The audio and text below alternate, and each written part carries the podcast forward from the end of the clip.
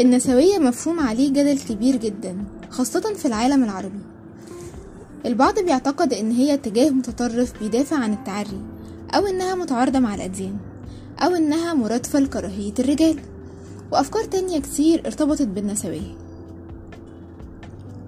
كتاب حلقة النهاردة يعتبر مقدمة بسيطة جدا عن النسوية ومناسب قوي لحد ما قراش خالص عن النسوية أو حتى حابب يعرف عنها معلومات عامة بدون تعمق.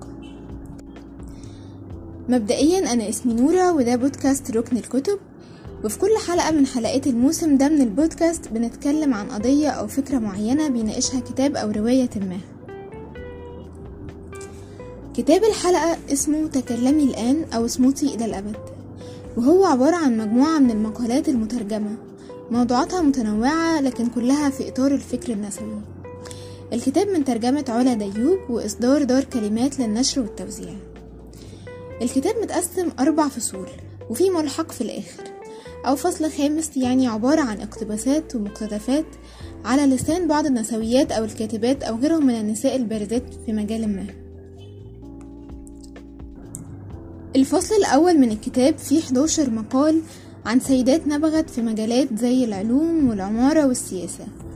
اللي هي المجالات اللي البعض بيعتقد إن هي مش مناسبة للمرأة وإن التميز فيها كان مقتصر على الرجال لفترات طويلة. كل مقال من المقالات دي بيحكي قصة كفاح صاحبته وإزاي قدرت توصل للي وصلته في مجالها.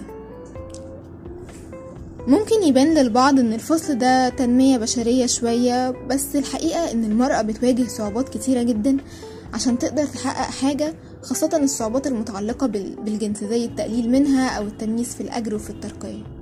عشان كده أنا محسيتش إن ال11 مقال اللي في الفصل الأول فيهم أي نوع من المثالية اللي في التنمية البشرية مثلا. طبعا مش كل التنمية البشرية كده بس بشكل عام يعني.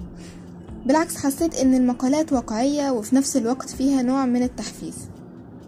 وكمان الفصل الثالث من الكتاب نفس فكرة الفصل الأول لكنه مركز على النساء أكتر في مجال الأدب والكتابة.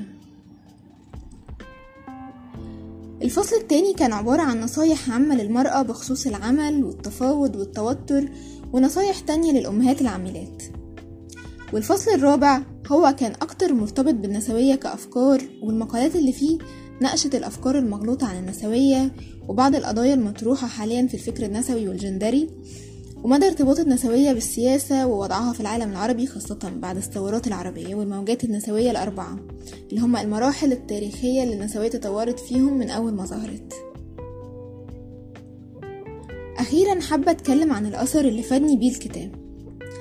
أولا قصص الشخصيات اللي في الكتاب أثرت فيا جدا. حابة أذكر منها قصة وينجراي ماتاي مؤسسة حركة الحزام الأخضر. وهي حركة بيئية بتحارب إزالة الغابات من خلال زراعة الأشجار وليها أنشطة مختلفة في التنمية البيئية. واللي استفدته من قصتها إن الإنسان ممكن يسيب أثر كبير جدا من عمل بسيط.